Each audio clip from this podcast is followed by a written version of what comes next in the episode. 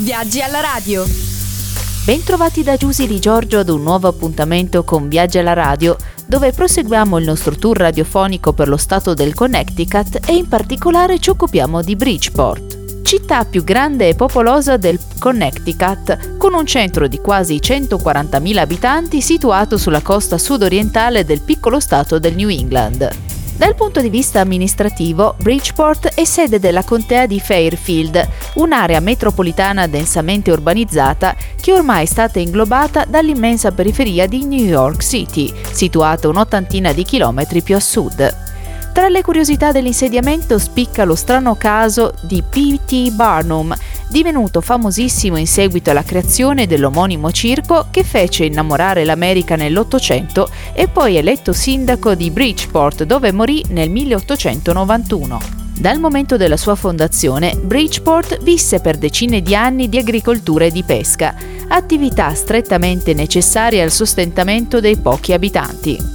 Solo nel 1840, in seguito alla realizzazione di un tratto ferroviario che collegava la città al resto del New England, Bridgeport conobbe un momento di svolta, segnato dal boom dell'industria e da una crescita demografica senza precedenti. Nonostante la crisi subita a cavallo degli anni 70 e 80 del Novecento, la città è stata capace di sopravvivere riuscendo a superare questa parentesi costellata di difficoltà e riproponendosi con l'avvento del XXI secolo come una delle realtà economiche e culturali più importanti del Connecticut. Pur non vantando le attrattive di Hartford e New Haven, Bridgeport è una città con una propria anima, chiaramente percepibile passeggiando per le vie del centro piene di negozi e punteggiate qua e là da qualche edificio storico di discreto valore.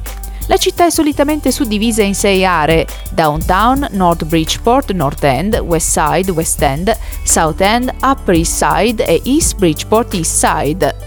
Downtown, cioè il centro cittadino, è il cuore pulsante del centro.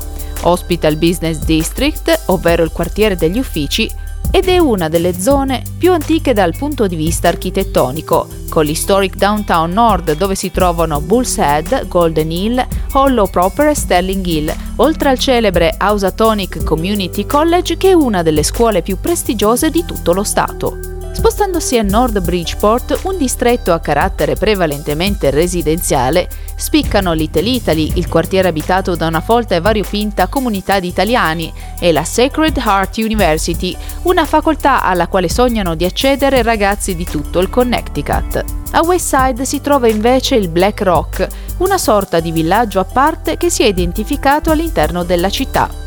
Questo quartiere è tra i più apprezzati di tutta Bridgeport, vista la sua favorevole collocazione sul mare e la ricchezza dei servizi, con mercati, negozi e ristoranti sempre aperti che ne riempiono le vie. I distretti a sud-est sono quelli dove praticare il turismo balneare. Qui si trovano le più belle spiagge cittadine come Pleasure Beach presso Steep Chase Island, che è una distesa di sabbia dove vivono anche molti uccelli. Oppure qui troverete anche il Marina Village.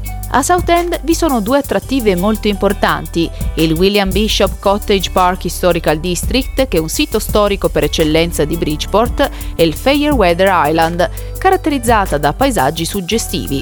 Se si vuole trascorrere un pomeriggio rilassante all'ombra di una vecchia quercia, non c'è niente di meglio che il Bradley Park, il parco urbano più rinomato situato nella Upper East Side. Il clima di Bridgeport è tendenzialmente subtropicale umido, anche se spesso gli inverni risultano piuttosto freddi nonostante l'effetto mitigatore dell'oceano. Ed eccoci giunti al termine del nostro viaggio radiofonico di oggi. La prossima tappa nello stato del Connecticut si terrà domani sempre alla solita ora.